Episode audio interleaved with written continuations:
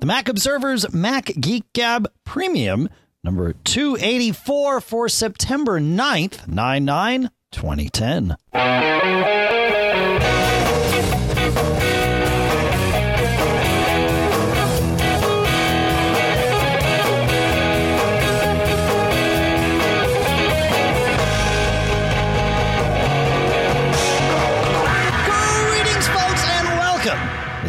The Mac Observer's Mac Geek Gab. I am Dave Hamilton here in Durham, New Hampshire. On the other end of the Skype line is John F. Braun back from vacation. that's right. I was I was down south Yeah, yeah. at the Reedy Creek Improvement District, aka Orlando, Disney, all that fun stuff. That's right. That's right. Yeah, nice trip, nice and relaxing. Uh, a little warm, of course, and uh, let- and we hit this one town. Okay, I, I was. Well, I don't know. say, You're- we we've both been on trips, but I want to dive right into Jim's question, and uh, and we'll come around with our vacation stories later in the show. How's that? Yeah, sound? we'll babble about that later. Away, Jim. Dave, John, and Pilot Pete. This is Pilot Jim from Erie, PA. Hey, I got a good one for you guys. I have a MacBook Pro that has a micro video connector. When I connect it to another monitor through the connection device, the MacBook Pro recognizes the other monitor, but nothing is displayed. In fact, the outside monitor will indicate no signal, but the screen resolution on a MacBook Pro usually starts around 640 by 480. I've tried everything, changing resolution, frequency, etc. I've even tried another micro to VGA connection device with no success. I've made sure the monitors are set for VGA, etc. Does this sound like a logic board problem? I can't find anything else in the system prefs that could influence this problem. I've tried other monitors and projectors, all with the same results. Any idea what is going on? By the way, I've not yet contacted AppleCare because I figure I'd give the big guys the first crack at it. Hey, Pilot Pete, keep them level and always check your six. Thanks, guys, and here's the infamous where you cut me off. Thanks, Jim. And we'll be sure, of course, to pass that along to Pilot Pete. Um, so this is an interesting one, John. Uh, you know, uh, after listening to his question or his concern here, my my gut says that it's a logic board problem. Uh, you know, he he. Well, I mean, he's tried other monitors, right, and with the same results. Uh, it- it- there's a couple things, you know. it- True, right? True, but I'm going to violently disagree with you. But but, but first, Okay. present your That's, case. that's all right. Well, okay, I'll, I'll present my case. So here's the things that I would do for this. Now, number one, once you've connected another monitor, go into system preferences, go to displays, and click the little detect displays button, which is going to appear down in the lower right hand corner. My guess is Jim has already done this. Uh, in theory, the computer should do this on its own when it sees that there's another display connected, but it doesn't always. In fact, I find in probably half the cases, especially when connecting to a projector or something, I need to do this. So that's number one. Uh, number two would be kind of the the general troubleshooting for you know semi hardware related things. Reset PRAM, reset the system management controller, and we can put a link. The PRAM is done by rebooting with Command Option P and R held down until you hear the second startup chime. And some people say let it go through four chimes and hold your leg just right and pray to the moon and all this. But uh, in theory, one chime should do it. But go ahead and let it go through a couple, and then reset the SMC. There's it's different on almost every Mac, so we'll we'll put you to a put you through to a knowledge base article for that. Uh, so th- those would be my things, and then lastly, but not leastly, try booting from another boot drive or DVD or something where you're not starting up from the system that you've been starting up from the the, the Mac OS 10 installation. See if that helps. But my guess is it's a it's a motherboard thing. So that that's my thought, John. But but you you are going to violently disagree. I'm going to sh- I'm going to shake my fist at you. No, okay, vehemently or violently or both. No, I'm going to be very calm and reasoned. And and uh, so first off, and we talked about this before the show, but I, I wasn't sure. He did not. Now I listened to the question again. Okay. He did not mention trying to use a different VGA, and I believe he said VGA. And now I did not hear him try to use a different VGA cable. Okay. Oh yes. All right, he may have, but but I didn't hear it in the explanation. Uh, now he said he replaced the adapter or tried a different one, Right. The cable itself. Now, what leads me to believe that something is going on, but it, could be to cable. to be fair, oftentimes the VGA cable is connected to the monitor, right? So you, you know, by by default, he has used two different potentially. Oh, sure. Yeah. I- If if that's his configuration, because uh, I use my LCD to actually research this a bit, Hmm. and that has removable cables for both DVI and VGA. Got it. Um, actually, another thing to try. I don't know if he has a DVI adapter just to uh, r- rule out the video. Yep. So anyway, so one, I'm suggesting the VGA cable. Um, number two, where I would look, or, actually to, to add on to build on what you said, you can also go into system preferences displays, and there is a choice. Show displays and menu bar. If he hasn't done that already, but just to mention it, it will give you a little menu. One of the choices is what you said, Dave. It's just in a different place, which is detect displays, which I agree with. That's a great way to you know nudge things. Uh, it also has a list of valid resolutions, and that'll let you easily. Though you can do it in the control panel. You know, it's a quicker way uh, to see what you know the computer thinks is out there because it lists at least on my MacBook it lists. Well, no, it lists it for the internal display. So anyway, Okay. Yeah. that's okay. a place to look. But now here's where I would look, where I saw some information that I could not see available anywhere else, and that's if you go to System Profiler, Hardware, Graphics slash Displays. And in that category, it's going to list the graphics chipset that it thinks you have, or yeah, which in my case is an NVIDIA GeForce 8600 T. Then it'll list some information about the graphics chip, and you know, hopefully all of that is there, and it doesn't indicate there's a problem. I think there are some there are cases where it may indicate that there's something wrong Oh, interesting. in that list. Um, it's just in the back of my mind. But then it'll have a section called displays. And for example, in the case of my machine, David says color LCD, resolution, 1440 by 900, blah, blah, blah. Main display, mirror, all that. Make, make sure all of that makes sense. So, so there's going to be the resolution, the pixel depth. In my case, it's 32. Main display, yes. Now that I you know keep an eye on to make sure that always says that. Uh, mirror off online, yes. Built in, yes. So those are all nice categories. Now, if there's nothing connected, what I saw in that section after color LCD, it said, oh, display connector. So it knows there's a display connector. Make sure that's there. Yep. If that's not there, then yes, I would agree it's, it's something wonky on the motherboard. In my case, with nothing plugged in, it says status, no display connected. When I plug something in, then it said, oh, Sync Master. Okay. Now, this is with DVI and not VGA, but I think the results are similar. Yep. And that it, most modern monitors have some way, either analog or digital, to identify what they are, or I guess the, the computer knows. But I think it's more built into the display. So it sends along a thing saying, Hi, I'm a sync master. Here's the resolution, the frequency, pixel depth, mirroring, online, and rotation. Now, I'd, I'd be interested to see, one, if anything changes there, and number two, if it says online, no. I mean, it, it, it leads me to believe that some uh, maybe the, the, to where, where I think it may be damaged in the cable, where some information like yes, something is plugged in got through, but the rest of it's not getting through. So that's so I don't think I violently disagreed. I, I think we complemented each other's um, approach. Well, How's good. that? That sounds good. Uh, all right, let's let's move on to Ray, and Ray has what he's calling a dead MacBook Pro. Uh, he's done some troubleshooting, and here's what he has found. Let's see. Uh, he has a 17 inch MacBook Pro 2000, early 2008. Uh, it had been running fine, closed it up, carried it downstairs, opened it up, didn't start up. Tried pressing various keys, including brightness, uh, but no luck. Held down the power button long enough to force a shutdown, then pressed it again to start up. The light on the front edge lit briefly. Heard uh, Ray heard some something start to spin up, and then a click. At that point, the light went out and made no more noise. The whole process lasts between one and two seconds. Uh, I've tried. He says he's tried various key combinations for resetting PRAM and SMC. None of those have had any effect and it doesn't matter whether the battery is in or out. He tried to boot it off of an external clone drive, but never got to the point of letting him pick boot targets.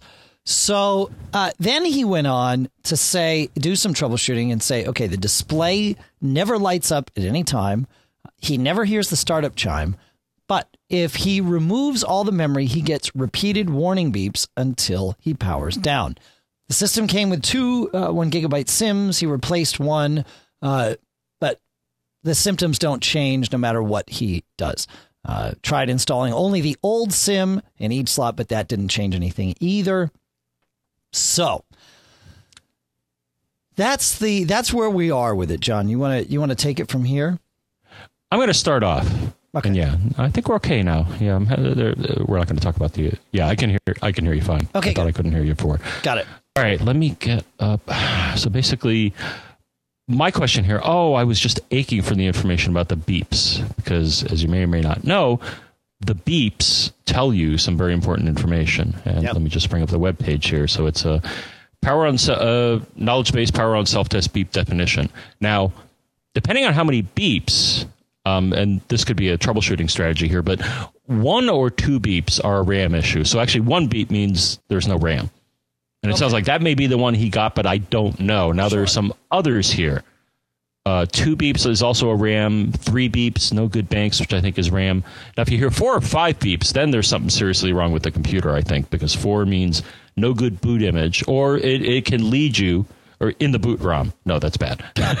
or bad syscon. That that could indicate the boot device is, is, is damaged. And then five beeps means the processor is toasted, or that, that's what they say here. So just wanted to offer that. Uh, the, we'll link to the article. The number of beeps is very important, My- though my guess, hearing. Yeah, Go. my guess is because he only mentioned the beeps, and this is of course troubleshooting by deduction. Uh, but because he only mentioned the beeps after he mentioned taking out the RAM, that it was not beeping before he took out the RAM, which then would lead us to believe Yeah. it's not doing the five beeps or the four beeps, but instead is doing the you know the the RAM related number of beeps, and that that's all it's telling him. But but that's good news, right? The fact that the motherboard is beeping when he removes the RAM means it is responding to some input. Right, right. I mean, I, I, mm-hmm. you know, I get that. You know, the, the patient is is not fully conscious here, but but there's something going on, and and when we change certain conditions, that it responds appropriately. So that means the motherboard is good, and we're not getting the beep about the processor being dead. So that means presumably the processor is good, right? So maybe the screen died. But no, if it was the screen, it would still boot. You just wouldn't see anything. Yeah. Hmm. I don't know. I don't know. I, I I'm guessing it's a it's a motherboard. Uh, you know, at, at some level, the the motherboard is unhappy about something, but uh, and and and that to me means an Apple Care call. But I don't know. Well, what concerns me also is I'm looking at what Ray said here, and uh, and it sounds like he's been into and out of the machine quite a few times. And I'm just trying to think if something came loose or I don't Yeah. know. I mean, I, I, I get the feel here is that uh, again, well, the RAM, you know, you, you don't have to grab it, but you know, definitely, you know, removing the DVD and the HD and the hard drive. Yeah, he d- Um, he did say during the troubleshooting process that he removed the DVD player and the hard drive, but that was after all this started, right? After all the the the, the fact that it wouldn't boot, right? And that's when he started Yeah. things out. So- And well, the display, I mean, that's yeah, I mean, pretty much a hardware thing, right? Right. Right, but it, I don't think it's a display because we're not, you know, it's not booting and then acting like, "Hey, I'm I'm displaying something but you're not seeing it." It's starting and then stopping. So, yeah, I don't know. Very very uh very disturbing. And I don't have a magic answer. Do you have a magic answer, John? Wish I did. I think Apple Care is the magic answer, and Harold actually has uh, a, a question about Apple Care here. Um, and we're not sure about this computer, but we'll make some assumptions and go through our answers. Harold says, uh, I have a friend who spilled water in his MacBook Pro 15 inch unibody. It still works in every way except that the battery's dead. He's got Apple Care and has been to the Apple store and to an Apple authorized service location trying to get the battery replaced. Once they see the evidence of water damage, they are not willing to replace the battery even for a price. The only option Apple is offering is a slight discount on a whole new laptop. Uh, is there anything else he can try? I guess iFixit would be a last resort. So uh, this is this is an interesting uh, situation here because when I first read this, John, I thought, well, if if the machine had a removable battery, then you could go through phone support and just get them to ship you one. But uh, of course, what I what I missed and you caught is that this machine does not have a removable battery, right? Uh, so I don't think because the unibody no, was the machine that okay.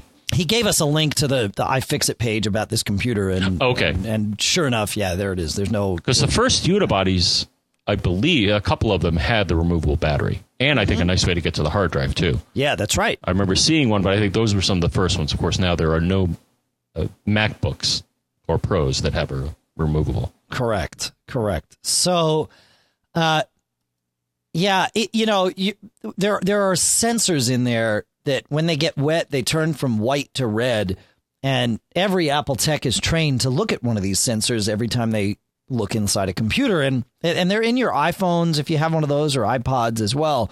And Apple Care very specifically does not cover machines that are damaged as a result of liquids. So yeah, there's no there's no magic answer here either. You could try the phone support, mail it in, and see. Y- you know, I, I had that good experience with my machine being repaired in the re- in the repair facility.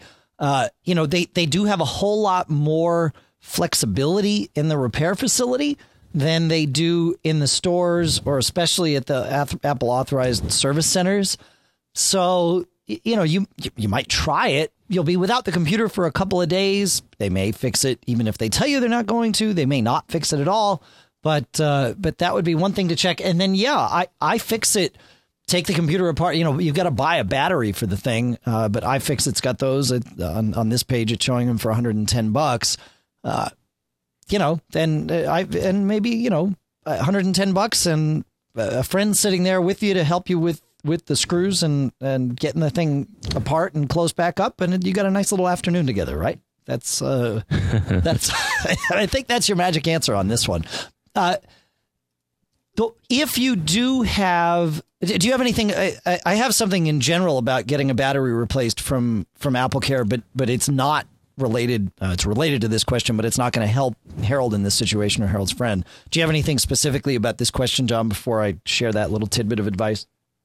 Um, the only thing I'm gonna I'm gonna link to it, but I I want to find because there there is a I think it was actually an Apple article that said here's the location of the moisture sensors. I, I remember it specifically for the iPod Touch, in that I think it's actually in where you put the uh, headphone, and it's normally white. Yep. And uh, and if it turns red, and I guess you shine a flashlight or something, then they know that it's uh yeah it's been exposed to uh, moisture. And I think they show you also the location of them in the other uh, machines. Oh, cool. Yeah, in the in the iPhone and iPod Touch, it's definitely at the kind of at the bottom of the headphone jack, and you peer down there, you can see that it's you know mostly white, and uh, if it's red, they're not going to warranty it. So I don't I don't know that dropping white paint down there before you uh, before you send it in for a repair would help.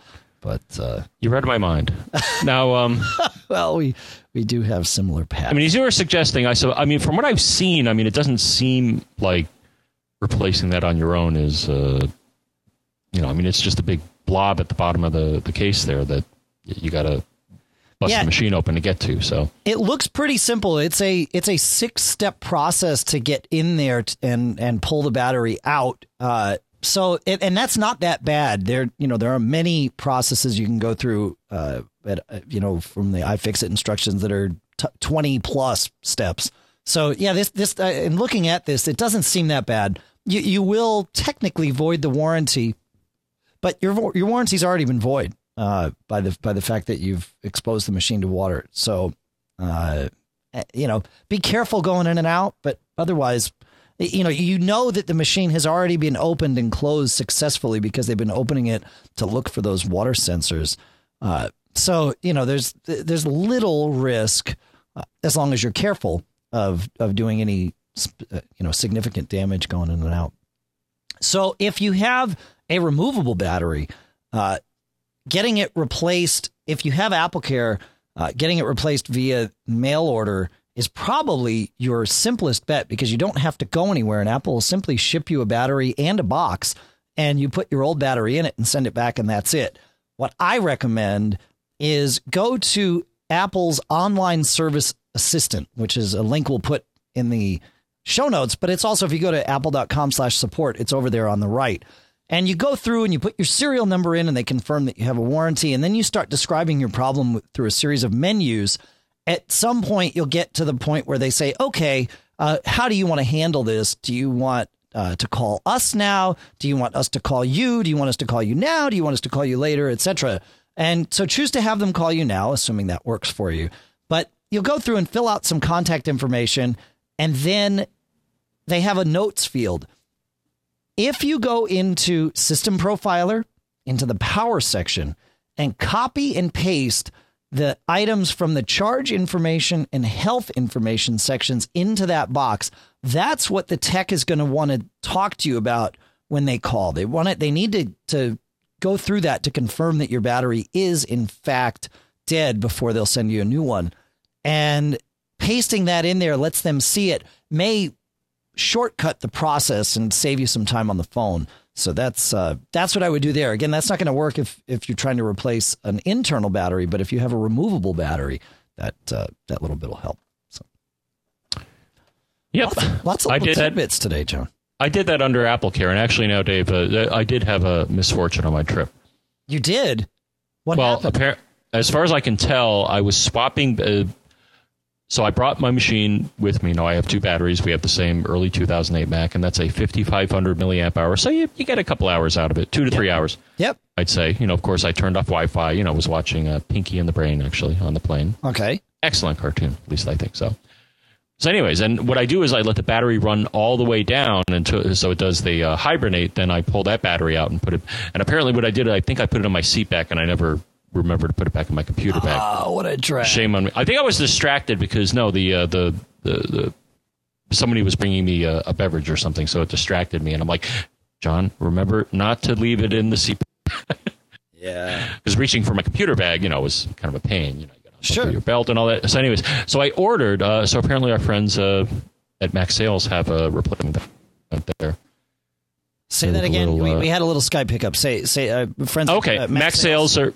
Yeah, they have a, a new. Uh, I think it was new, or they're selling it. NuPower. Yep. Uh, apparently it's a and it's for this model machine so so actually a tip if you don't if you because I, I don't think apple sells that one anymore I, I found third parties that would sell you know what they said was the apple uh, package which was 129 i think i think that's the normal retail for that thing so this is less expensive and they claim that it has uh, like 4 or 6% more capacity so Oh, cool. what that, because I, I really for this how much- machine like how to much have Was it ninety nine bucks? uh, 99 bucks yes yeah.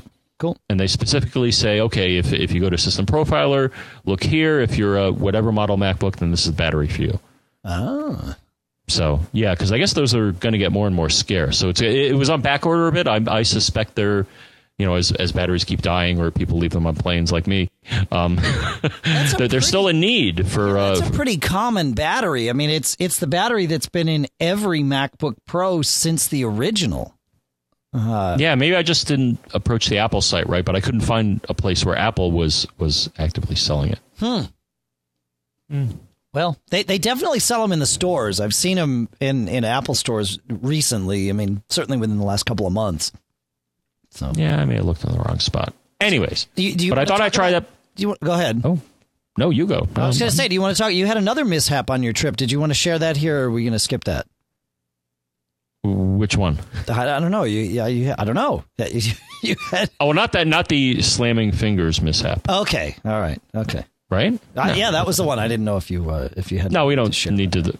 Yeah, because you got banged up too, but we we don't want to I did. complain I- about our aches and pains. I, I, I think I broke a rib diving at a, a six year old in a heated game of capture the flag, and uh, and I found that my uh, my feet were I, I, I got the six year old. I tagged her right.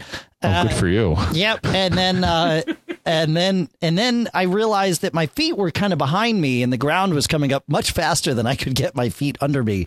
And so I rolled, but you know my elbow kind of hit the ground first, and and uh, sleeping for the next couple of nights was was difficult. Uh, taking deep breaths was dip- difficult. I didn't actually get it checked out. That happened on Friday. I didn't get it checked out till Tuesday, but I actually got it checked out in a very interesting way uh, in before I went to my MD, I went to my chiropractor, and this is going somewhere. This is one of these little life tip things.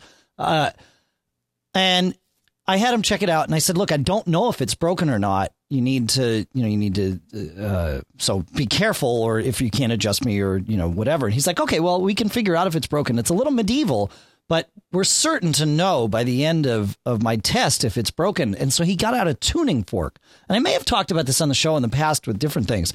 But Why? uh, why how, how can you tell? You got to get an X-ray, man. no, so to see if a bone is broken? You're, you're kidding me. I No, kid you on, not. Because I, I have. Okay. Yeah. So uh, what you do is a tuning fork is built to vibrate bones, right? I mean, it's built to vibrate the bones in your ear, but uh, but certainly it could vibrate other bones. And so he gets the tuning fork ringing, and then starts putting the the, the kind of the single end, uh, the end you'd put against your ear, against the bones uh, that may or may not be broken. Uh, now, the way you know if it's broken is that the patient in this case will uh, experience what he referred to as excruciating pain. Uh, because you've got, you know, this crack in a bone that's now going to be vibrating very, very quickly back and forth, and that's not at all a uh, a pleasant thing. But it's sure to find a broken bone. In fact, it likely uh, I did some reading on it afterwards, and it's known to find hairline fractures that an X-ray would would quickly miss. So by Tuesday, it was not broken. We seem to think that it was broken on Friday when it happened in a in a minor way, be, just because of all the symptoms. All the symptoms I had were very, very, uh, you know, consistent with with a with a break. But uh, but anyway, you know, it's I'm doing all right. I can mostly take deep breaths now, and as long as I don't sleep on my left side, I'm doing all right. Yeah. No, I, I had that at one point too. And, and I think in my case it was bruised in that. Yeah. Yeah, and, and not to be the medical geek app here, but uh, but I don't think there's much you can do if you have a broken or bruised rib except just it heals itself. Uh, the only danger, I guess, immediate is if it punctures. If you really get in a yeah, if it punctures something nearby, which I think if if that happens, either a lung or another organ, you would know that quickly. Otherwise, it's just this you know kind of Yeah. sensation that you got to deal with for for several weeks until it heals up, and then then you're good to go. And the behavior, you know, what you want to do is make sure that you're not doing things like uh, climbing on a ropes course and falling off, or playing a rough touch, touch football game with a guy who was uh, played for Ohio State, or falling out of a sailboat, um, or or various other things, which include all the activities that I did uh, between Friday and Monday when we left family camp. But uh, but that's okay. Everything worked out in the end. But yeah, so I, the the lesson here, and I've been meaning to get one and keep it in our travel kit, not so much for me, but for our kids, because you know kids are involved in dance and sports, and there's there's always these times when. Uh, you know, the, the, the kid falls or rolls his ankle or, you know, falls and hurts her wrist or whatever. And you have that moment of, well, should we go to the hospital to make sure that the bone's not broken? And if we have a tuning fork in our travel, you know, kind of travel medical kit, we can do a quick test on the spot, get a feel for which way we got to go with it. So this reminded me that I need to make sure I have one of those. Um, and I'm going to, Yeah. I'm going to do that. So Yeah. Okay. back so to, my, uh, back to the Mac Geek Gab. Well, my tale of getting my finger slammed in a car door hatch uh, pales in comparison. no, 'Cause that's what happened. A friend accident. Uh, fortunately, I think they design cars so it doesn't instantly break all your fingers if that happens. And and actually, it didn't happen. It was just like my hand was stuck, and I'm like, uh, dude, dude. That's yeah, better than, a- better than it would have been in the old days, man. Well, I think you could lose some fingers, right? Absolutely. People did all the time. Yeah, kids especially. Yeah. All right, but anyways, All right. Dave and I, uh, I think we're we're we're, we're going to get better. And uh, yeah, Yes. what's the next? Uh, who, who do we got here? Is uh, Marion? Uh, Marion writes, I have a simple question. Is there some sort of plugin for Apple Mail which would let me know if the emails I sent out have been read by their recipients? Okay, so this is going to be one of those questions that has a long discussion. The, the short answer is no. What? but there's a but there, right? But we'll, I'll say no, only only because uh, there's no way to confirm that the email client on the other end is going to adhere to your request of telling you when this person has read the email. Uh, there, and this discussion is going to get longer and longer here. Uh, there is when you're connected to an, a Microsoft Exchange server, it is possible to know if you send an email. If you're if you have an account on the Exchange server, let's like let's say John and I work uh, in an, in the same office and use a Microsoft Exchange server as our mail hub. So if I send mail to John from my account on the Exchange server to his account on the Exchange server, it is possible, and permissions have to be set up appropriately, for me to know if John, you read the a message that I send you. But that's because it's all internal to one server. If I send mail from my, let's say my Comcast, Yeah, it's account, so it's proprietary it's proprietary. because they're doing exchange and not uh, because mail is for the most part, I would say open or, or can select from multiple open standards. Yeah, Apple's mail app, right? So, but if I say, yeah, if I send a message to you from my say my Comcast account here to your Optimum Online email account on your end, uh, those servers are standards based, but there really is no practicing standard for uh, for mail to get a return receipt. And and so What? your mail client may or may not adhere to it. There is a standard out there. There's a couple of them, right? Back in the old days, Eudora uh, used one called Return Receipt To as a header. And that would tell Eudora, look, the person who sent you this wants to know that you've opened it. Uh, and you could configure Eudora to say, hey, always send those if they're requested, never send them if they're requested, or ask me and I'll tell you whether to send them when they're requested. And that's that's changed though, right? Disposition notification to is the new header, but it works in the same way. So Right. So it's somewhat standards based in that it's a header that can be put into an email right. telling the other guy, could you ask this person to acknowledge that they've read this? Um, no, I found Dave. So Mail App, of course, does not do this, right? Um okay. It- it- Well, I'm going to say normally. confirm that? Well, I'm gonna, oh, yeah. Okay. No, norm. Well, normally Mail App does not, Right. cannot do this. Right. But there are a number of ways to ask it to do this Right. using using that that mechanism. Shall I? Yeah, keep going. that? yes, yes. All right, so so I poked around and I, I think the best one I found it's actually um, Macintosh. Haven't heard of them before, but they have a nice article. Um, hopefully they, they authored it and not someone else. But um, return receipt request. They, they have a link to a uh, Apple script application or applet that will change the behavior so that this header that you mentioned it will be included. So so it's really nothing more than I think a way to insert this header into an outgoing email, and if the receiver honors it, and that's the other thing, uh, that, that then they'll ask. Can't you do Um, that manually though in mail? Oh. Oh, well, they say this too. Uh, I did not find when I was creating a mail message a way to request return receipt like I believe you could have in Eudora. Uh, no, you're right. You can, you can, uh, what you can do is you can tell Mail to show you a custom header uh, when you display a message. Uh, In the, I, I believe, I'm looking in Mail's preferences. If you go to viewing, uh, it says show header detail, right? There's none, default, all, or custom. And in custom, you can pick uh, what headers you you know it, shows you a list of headers and you can either add or remove things from the list so you could add the return receipt to or or both the return receipt to and disposition notification to and when we discuss these these headers have capitalized first uh, characters of every word and hyphens between the words. So it's return capital return R return dash capital R receipt dash two capital T O. Uh, so you could add those here and at least see them in messages that have them.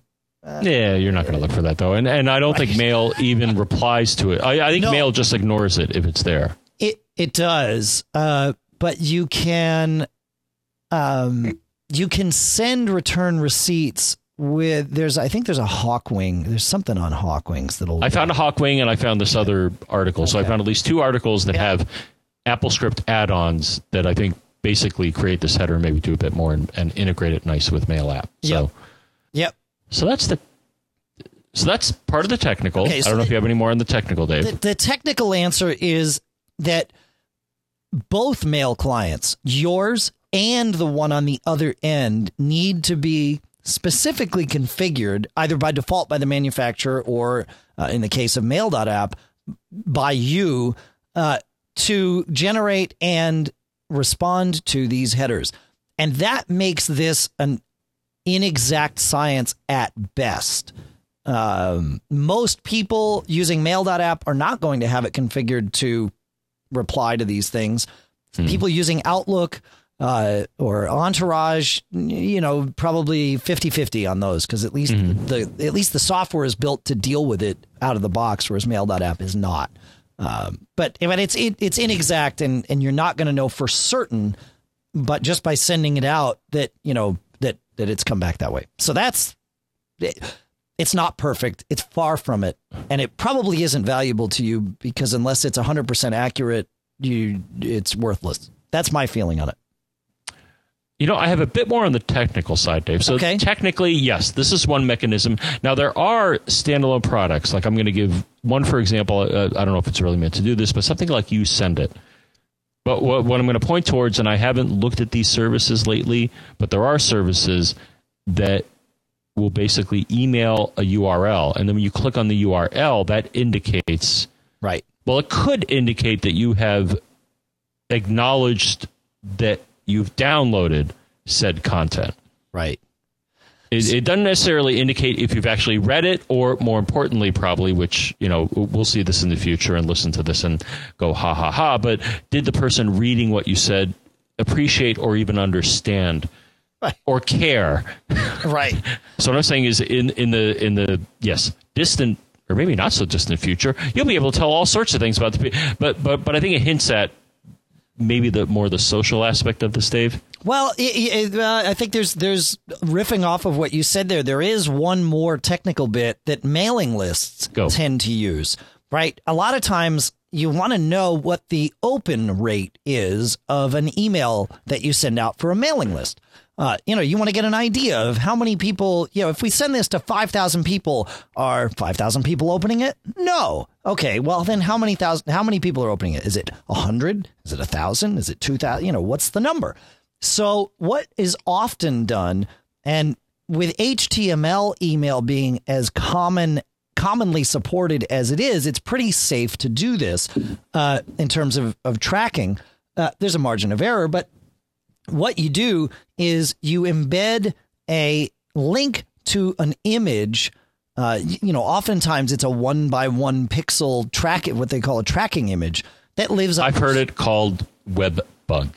yeah, web bug, sure, yeah, but it's it's a you know some uh, some little image, and this is used constantly on the web uh, to track what happens. And so when you open the email, just by receiving the email, your client won't download the image, but once you open it or view it, then the client will go through and download all the images in the email, unless of course you have it set not to. And when it does that, it in addition to pulling in all the graphics, it pulls, you know, this one little tiny image and that essentially sends a ping back to the server saying, "Hey, hey, this email was open." And it's possible to create an email with a unique ID so that you've got you know, this image being requested saying, hey, not only was it opened and add one to the counter, but it was opened by this particular person because we only sent that email with that particular tracking bug ID to one person, you know, a serial number, if you will. So, uh, so it is possible. But I don't know of anything for mail.app that does this, but that would be a, a far more reliable way of tracking whether or not someone opened your email. Uh, so so there's there's that. But uh, John, you you want to talk a little bit about the social impact of this? Well, uh, I want to discuss it with you. Uh, to me, it maybe it's just an American thing, but there's a concern about privacy. You're watching me. You're monitoring me. Now, some people, and, and you know, I, I've maybe I've become a bit more conservative in my old age, but I'm less and less worried that somebody knows the brand of whatever that I buy. You know, if I use my Sure. card at the grocery store and stuff like that. And similar, uh, do uh, uh, I'm wavering between do I really care? Who knows if I've read their thing? Because to me, and I'm going to uh, the social thing totally. It, to me, it's kind of rude, or maybe I'm just old school, but but sometimes I consider it rude for someone to say, "Well, I want to know if you've if you've read the communication I sent to you," because it, it almost. And I'm gonna maybe I, I sound crazy, but you know, it almost implies a lack of trust or just that that's how some people may take it. Like say you're doing an email to a small group of people. Sure. And it's like, well, dude, I want you to to acknowledge that you've read this. And I'm like, you know, unless it's a contract or a business transaction, that that kind of gets kind of weird and control freaky. Well, and but that that's exactly it. It's it's you know the social aspect, and this is a conversation that we'll cut short because it could go forever. Yes. But you know, in a situation where, like you said, you're sending something that you need to know when the person opened it. Uh, it- you know, with if if I'm delegating something to someone and I want to be sure that it got there. uh, a return receipt does that, just like a return receipt with you know mail or certified mail uh, does the same thing, or a, a you know signature required on a package I get. Right? Yeah, It- but then that's a great example. But in that case, you know it's there. Correct. Correct. So, yeah, but in most email clients these days are not blindly sending out return receipts uh, without their users knowing. So you're going to know when this is requested and, and when you're sending it back, and you say, "Yeah, sure, I'll, I'll acknowledge receipt of this," and uh, and then off it goes. So yeah, I, I mean, you know, I, I can I can see it, but it kind of goes in a lot of different ways. Well, the only one I'll uh, so so that one, yes, the user is in control. They may be offended. Who knows? The the one I I'm concerned about is the embedded one by one image, which of course, if embedded in a HTML email, Yep.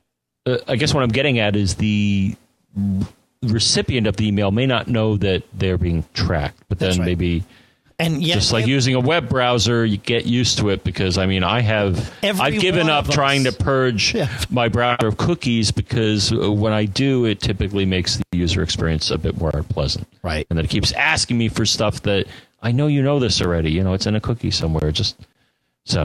right, right. All right, where are we, Dave? Uh, let's see. We are moving on to Kirshen here with a Oh, comment excellent. about our last premium show, number 282. Hi, John and Dave. This is Kirshen from Cedar Rapids again regarding Mac Geek Gab 282 and Safari tabs. It turns out that Safari 5's functionality can be enhanced by installing Safari extensions, which are a new feature in version 5. You can get to the Safari extension gallery from the Safari menu. One of these extensions may be a solution for Tim's Safari tab reopening question, and the one in question is Sessions. Sessions will save the list of tabs open at any point in time to a named session, which then can be restored. It adds a button to the Safari button bar with a circle in the button so you can recognize it. And when you quit Safari, Sessions will save all the tabs as the latest session. When you next start up Safari, Sessions automatically starts up and highlights the latest session, auto-saved when you last quit. Just restore this and there you have it. Safari extensions make for a number of cool stuff found items. Check out the Ultimate Status Bar, which brings up the moused over link as a translucent panel. Sure beats having the regular Safari status bar up all the time.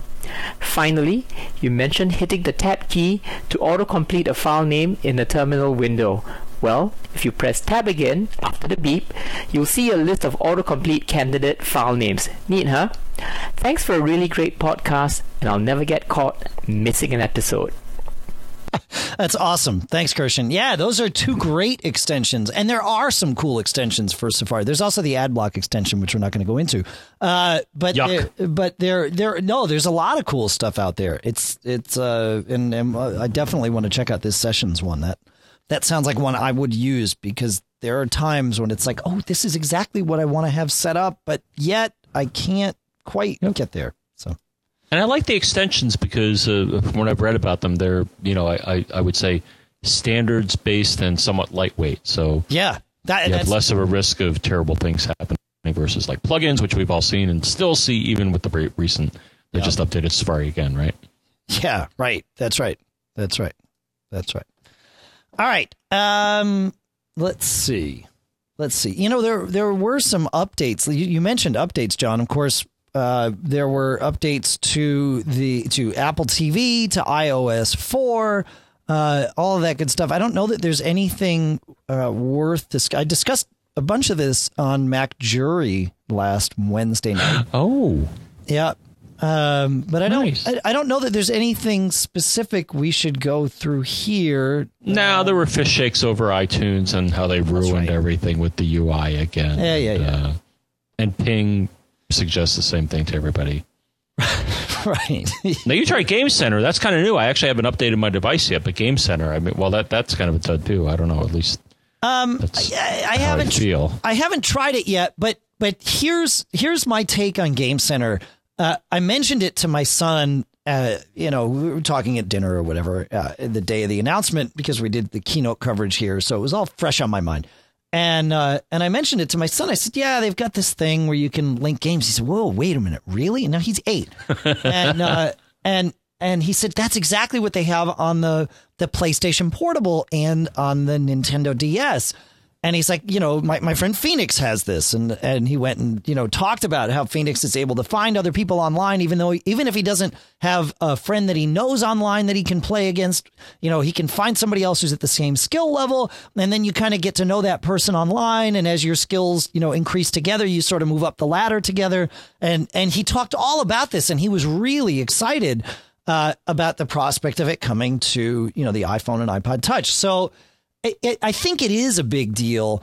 Uh, it it stumbled a little bit at the start. Now, I mean, we're you know basically 24, you know, 25 hours into its life here, uh, but at as it rolled as iOS 4.1 rolled out of the gate, there were no games available to the public that were Game Center uh, savvy. That changed several hours later, and it seems like they had to hold back these updates. I don't know if there was something about uh, the game that would cause it to choke if it tried to access Game Center before Game Center was released. You know, it might have been one of these chicken mm. and the egg kind of things. So they had to just get it out there and then push this slew of updates. But now there are games. Um, and I, I, have yet to try it though. Uh, but it, you know, after my son's reaction to it, I sort of grokked. Okay, there's more to it here than I care about for me personally. But I, you know, I, I think in order to compete as a game, a mobile gaming platform, this was a very necessary step uh, to take. So I'm curious to see how it how it how it flushes out. So that's my that that's my insight on it. Yeah. All right. Moving mm. moving on to you don't have anything to say about that, do you? Well, I haven't tried it yet. Okay. Mm.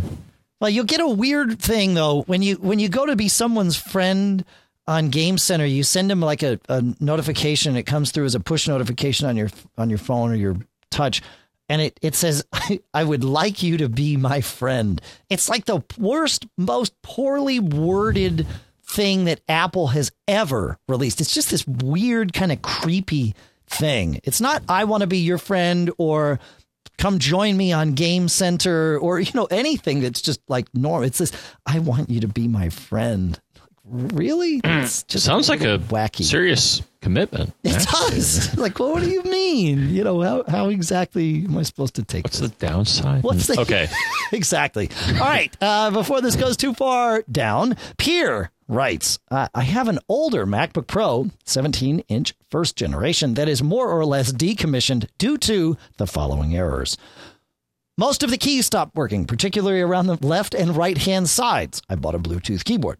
Uh, the trackpad suddenly stopped responding. I bought a Bluetooth mouse. Uh, will not start up with two RAM chips in it. Both are fine, but I can no longer use both at the same time, two gigabytes each. I am only using one chip to solve this, and now the screen suddenly went dead, and so did the monitor port. Uh, I used screen sharing to keep working on it from another Mac. Man, that's a commitment right there. Uh, I have now put in an older hard drive that was used in a MacBook Pro 15 inch. The problem with that one is that either the firewall is turned on so I cannot get screen sharing to work, or simply that screen sharing and sharing are disabled in the sharing preference pane. Can this be turned on in some way? I have not tried to SSH into it, as finding its IP address is also demanding some digging on the router. Uh, and I don't want to do that. Can I run the hardware test disk on a machine that is headless? Holding the D key down under a reboot certainly does not display anything. Are there any options I can try that will salvage my problems? Yes, I have looked inside to see if there is actually a gremlin in there chewing away on the hardware, as all these failures came gradually one at a time. Okay. Uh, so my, that is the cause, of course. It's is, definitely a gremlin. It is a gremlin. He just missed it because they're very crafty and sneaky. Yeah, I told you about the guy that that uh, had me had to take apart his computer for the gremlins. Did I have I shared this story here before? Have you? What? Okay, no. this is worth a little detour. So uh, back when I was doing consulting, uh, you know, I saw all sorts of weird things, and I stopped looking. You know, the office would get the phone call uh, from the client. They'd explain the problem. They'd the you know the the office person would book the book it on the schedule and then you know give me like a 10 word 15 word description of what they interpreted the problem to be. And these descriptions were always misleading. They were either semi accurate, which might lead me before I walked in the door to think about what the problem was going to be, and then I might kind of head down the wrong path inadvertently, or they were completely, you know, miswritten because they weren't being written by people that had uh, a whole lot of computer knowledge. My favorite is it doesn't work. Right. So I just assumed, you know, I would look on the thing. Do I need to bring any hardware with me? No. All right. I'm just walking in blind. You know, I, I there's no reason that I want to read these 15 words. It, it worked out better for me. So I get to this guy's house down in Texas, knock on the door. He opens the door. He's like, oh, yeah, come on in, come on in, come on in. Really eager to see me. It's like, all right, cool. Uh, so, you know, I get in and I see on the floor, he has made this grid of masking tape. And it's like this six by six grid and all of his computer parts are in separate quadrants or separate sections of the grid. And he's like, I know, I know, it looks crazy. Let me explain. Uh, I've had this gremlin in this computer, okay, and I've replaced every part. But see, the problem is the gremlin's been jumping from part to part, and and so it still exists. So what I did is I took it all apart, and now the gremlin has nowhere to hide. But what I want you to do is put it back together for me. Thinking, okay, here we go. So I dove in, I put it back together for him, and it worked just fine. So, uh, so there was a lesson to be learned there. I'm not, I'm not, I'm still not sure what the lesson was, but, but maybe one of you out I'd, there. I'd say make sure your clients take their meds before you come Mm-hmm. over. Yeah. Gremlins, really? Yeah. Wow. So, uh, so with this particular machine, and and the problem of not being able to configure it to get in, uh, essentially to a headless Mac that must remain headless because of specific hardware issues. Uh, what I would do is using the Bluetooth keyboard because we know the keyboard doesn't work. Although he says that the keys on the right and left, so maybe this will work. Reboot and hold down the T key, and let's hope uh, that it goes into target disk mode and then plug a Firewire cable from that computer into another computer, mount that drive there, reboot from that drive over Firewire target disk mode. And then from there, you should be able to go through and configure everything as you want, shut down, you know, unplug the cable, reboot the machine. It should come up and you should be able to get into it. That's my I don't know, man. All right. Well, one thing I'll suggest. I'm uh, number one. It sounds like this machine is just ready to Oh yeah. shuffle off the this mortal or whatever coil computers are on. Yes. But anyways, no. So that's bad. But one thing I found, Dave, when I had issue where I uh, had a liquid event with my keyboard, and hopefully nobody at Apple Care hears this because Right. Uh, I may have to send it in. Uh, the trackpad is is locking up more. Uh oh. Anyways, um, where was I? I don't know. You were here. No, I'm sorry. I'm with sorry. No, I, I, I'm sorry. No, I'm with you. So I had the event, and what I found worked for me. So fortunately, I had an extra USB keyboard. And what I was suspecting here is that he said he had a Bluetooth keyboard. I'm going to guess, Dave. Well, I'm almost positive, but Bluetooth does not have the priority that a keyboard plugged right into the machine does. And I found this when I had an event where uh, I think what happened is, yeah, so so it was a liquid event, and one of the keys got stuck when I tried to turn the machine on, and unfortunately, it was one of the keys on the lower row. The the liquid got there, and I think it was Option. Now, of course, when you start up your Mac with Option held down, it does something different, right? Mm-hmm. I'm like, oh, this is terrible because it, it may make the sh- the machine unusable or very persnickety because there's this one key always held down. Well, I plugged in an external keyboard, USB keyboard, one of the uh, not the well, one of the the desktop keyboards. Hey, it listened to that instead and let me do more with the machine, like actually be able to use it because the keyboard is uh, to me an integral part of of Mac experience for now. Yes. So, um, but no, but it also worked out where I think I had to do some diagnostics on the machine with another machine, and or, or I forgot if I was trying to boot it in in a hardware test. I think that was it. The problem is, of course, again with the internal keyboard having thinking one key was stuck down, or actually it was, or shorted out, it I couldn't get the machine to a point, and I think that that's where I'm going with this, where you could even do something like you said, Dave, or you know, or, or he suggested do the hardware test. So I'm what I'm suggesting, wrapping it up, is a external USB keyboard should take precedence over a damaged uh, de- uh, notebook keyboard, and then you can get more uh, closer to the problem, hopefully, because uh, the the machine will just let you do what it should anyways. Got it. Got it. That makes sense. That yeah, that makes sense. Yeah, it was scary at first because when I booted the machine, I'm like, wait, that's what happens when the oh that key is held down. Well, guess what? It is. Right. Right. Right. Right. Anything else with it? But you know, it sounds like it's. I, I mean, I, I tip of the hat to, to keep a machine going this long because it sounds like something I would do. But at some point, does, actually. at some at some point, it gets where you know. I mean, this, this thing is. It it's seen it's seen its last day. You have to respectfully just you know put it out to pasture. I think That's right. there may be some pieces that could be recovered for another machine, but Yeah. Yeah, possibly. Possibly.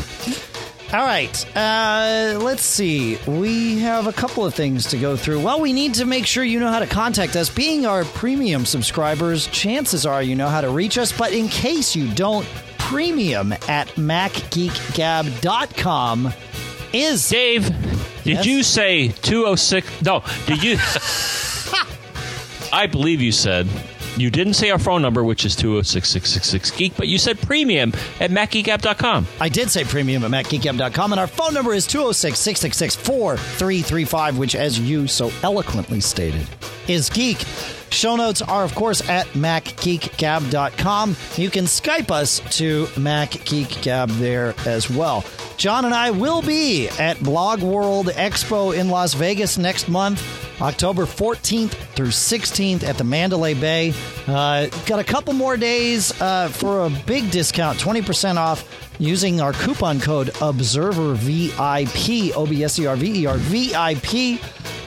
I would like to thank Michael Johnston from the We Have Communicators podcast for converting this to AAC for you. And of course, all the bandwidth comes from CacheFly. Uh, I think that's it, John. We're back on Monday with a standard show, uh, non premium show. But of course, all of you will get that too, right here in the same feed. Any other things that we need to mention here, John, before we move on? Nope. All right, then let's get out of here. I'm back. I'm ready. Uh, I'm, I'm back in the groove here. That's good. I think. I don't know. Got a little tan.